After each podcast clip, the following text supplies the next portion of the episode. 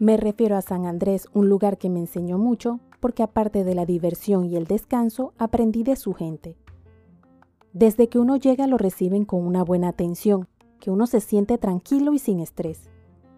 Pero al parecer, según me contó el señor del taxi, no fue siempre así, ya que antes no era el mismo trato al turista, lo que llevó a que muchos no quisieran regresar, causando la disminución del turismo que es su mayor ingreso.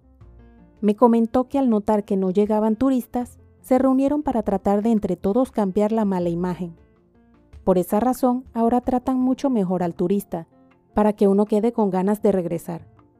Eso me hizo comprender por qué tantas personas viajan a ese lugar. Aparte de ser un hermoso lugar, es lo que se siente. Por lo menos lo comprobé al poder caminar por sus calles sin sentir tanto estrés.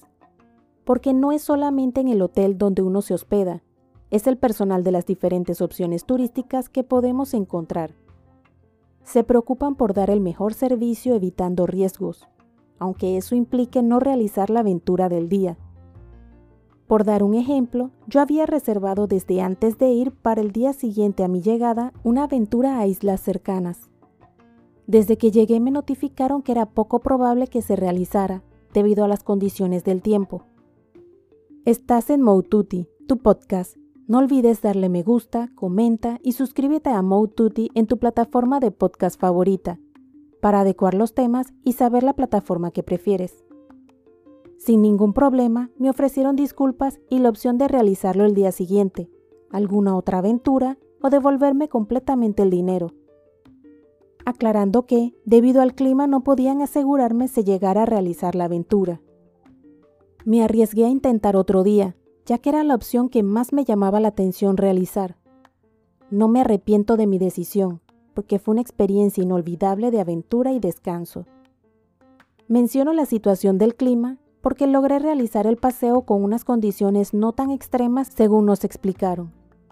No quiero imaginarme el paseo en el bote en dichas condiciones. Realmente agradezco que no realizaran el paseo con un mal clima, ya que con todo y que el clima estaba más o menos, el bote brincaba como no tienen idea. Lo más estresante fue que era la primera vez que viajaba sola completamente. Anteriormente había viajado de una u otra forma con algo de compañía, lo que daba la tranquilidad de no tener que preocuparse si algo sucedía. En esta ocasión, mientras iba en el bote, solamente pensaba en qué podía suceder si me caía.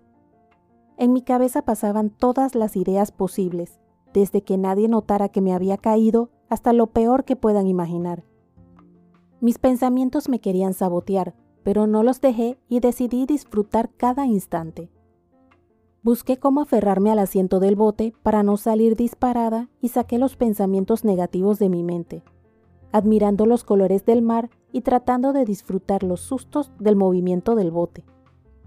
Al final la adrenalina del paseo hizo que mi mente dejara de pensar, así que logré disfrutarlo de cierta manera, hasta llegar a una especie de pequeña isla con agua cristalina que permitía ver cada detalle de mis pies. Se podían ver los arrecifes de coral al realizar buceo a ras del agua o en un bote con el piso de vidrio. Como no soy experta en deportes acuáticos, preferí el bote con el piso de vidrio.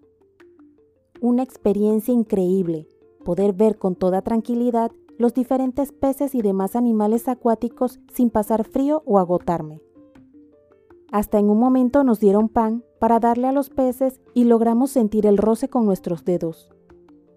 Cuando se acercaban a comer el pan, se sentía un pequeño cosquilleo en los dedos de la mano una sensación increíble que no había tenido oportunidad de vivir y que logró desconectarme. Al regresar a la isla, nos comentaron que se podía ir a una isla cercana caminando sin problema, teniendo un poco de cuidado con las corrientes ya que era a pleno mar abierto. Ni loca que pensé intentarlo. Luego conocí a una pareja de Perú que me incluyeron en su aventura como iba acompañada, decidí arriesgarme porque al ser de baja estatura no creí que lo lograría. El susto fue en medio trayecto donde era más profundo, las corrientes eran algo fuertes. Mis compañeros de aventura me animaron, haciéndome sentir que yo podía lograrlo, lo que ayudó a no paralizarme del miedo.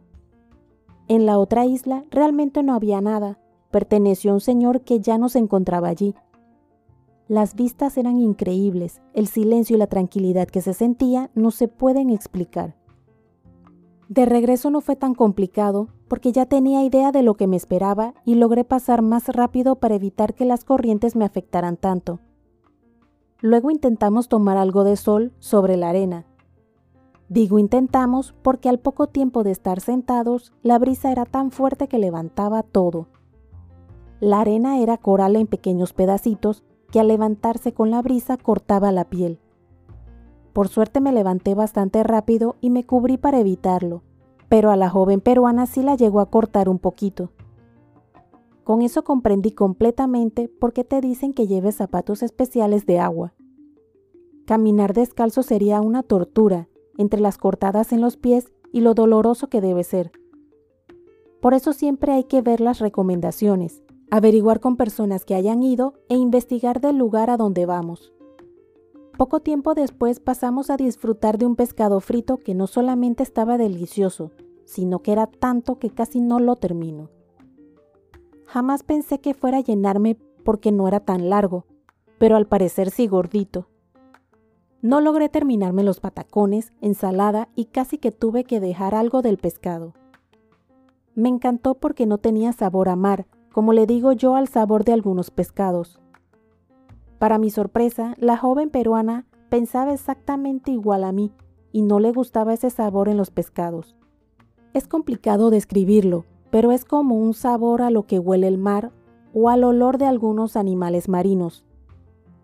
Casi no lo íbamos a pedir, pero decidimos darle una oportunidad y no nos equivocamos. Estaba delicioso, tanto así que no podía dejar de comerlo, hasta que llegó un momento que realicé que debía regresar a otro paseo en bote.